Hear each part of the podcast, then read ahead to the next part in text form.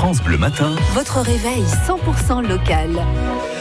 Eh ben, ce matin, on répond comme tous les jours à une question que vous nous posez euh, parce que vous êtes parfois un petit peu en galère au quotidien. Alors on essaye bah, de vous simplifier la vie, de vous simplifier les choses. Bonjour Patrick Beaulier. Bonjour, bonjour, bonjour à toutes, bonjour à tous.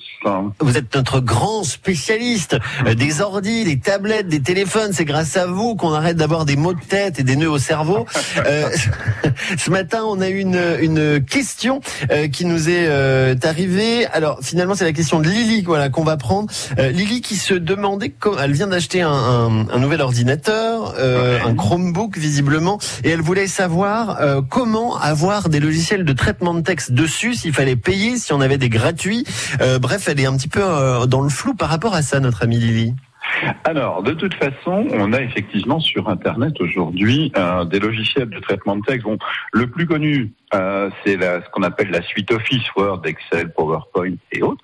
Mais il existe bien entendu des alternatives qui sont, elles, gratuites, mais qui fonctionnent euh, en général sous Windows. Bon, la plus connue, c'est OpenOffice. OpenOffice reprend exactement les, les trois, le tableur Excel, le traitement de texte Word et la visionneuse de PowerPoint. Euh, ça s'appelle pas tout à fait pareil, mais ça a un gros avantage d'avoir une totale compatibilité. Le, le, document que vous allez faire sur OpenOffice, vous allez pouvoir le lire euh, sur Word et inversement. Bien entendu, ce que vous faites sous Excel ou Word sur la suite Office Microsoft, vous allez pouvoir le lire.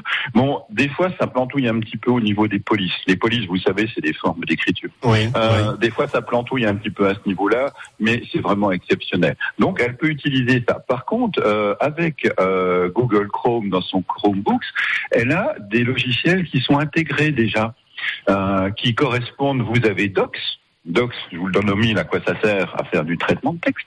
Vous avez Sheets qui sert à faire des tableaux. Et vous avez Slides qui sert effectivement à être, qui est une visionneuse.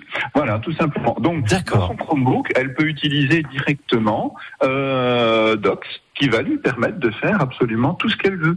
Avec le gros avantage, si vous voulez, c'est que quand vous avez votre compte euh, Google, pour avoir donc par exemple sur le Chromebook, elle a forcément un compte Google et Mhm. automatiquement les documents qu'elle va faire dans Docs vont être sauvegardés automatiquement sur son compte Google Drive, ce qui va lui permettre de les partager et d'y accéder de n'importe quel endroit à condition d'avoir Internet, bien entendu.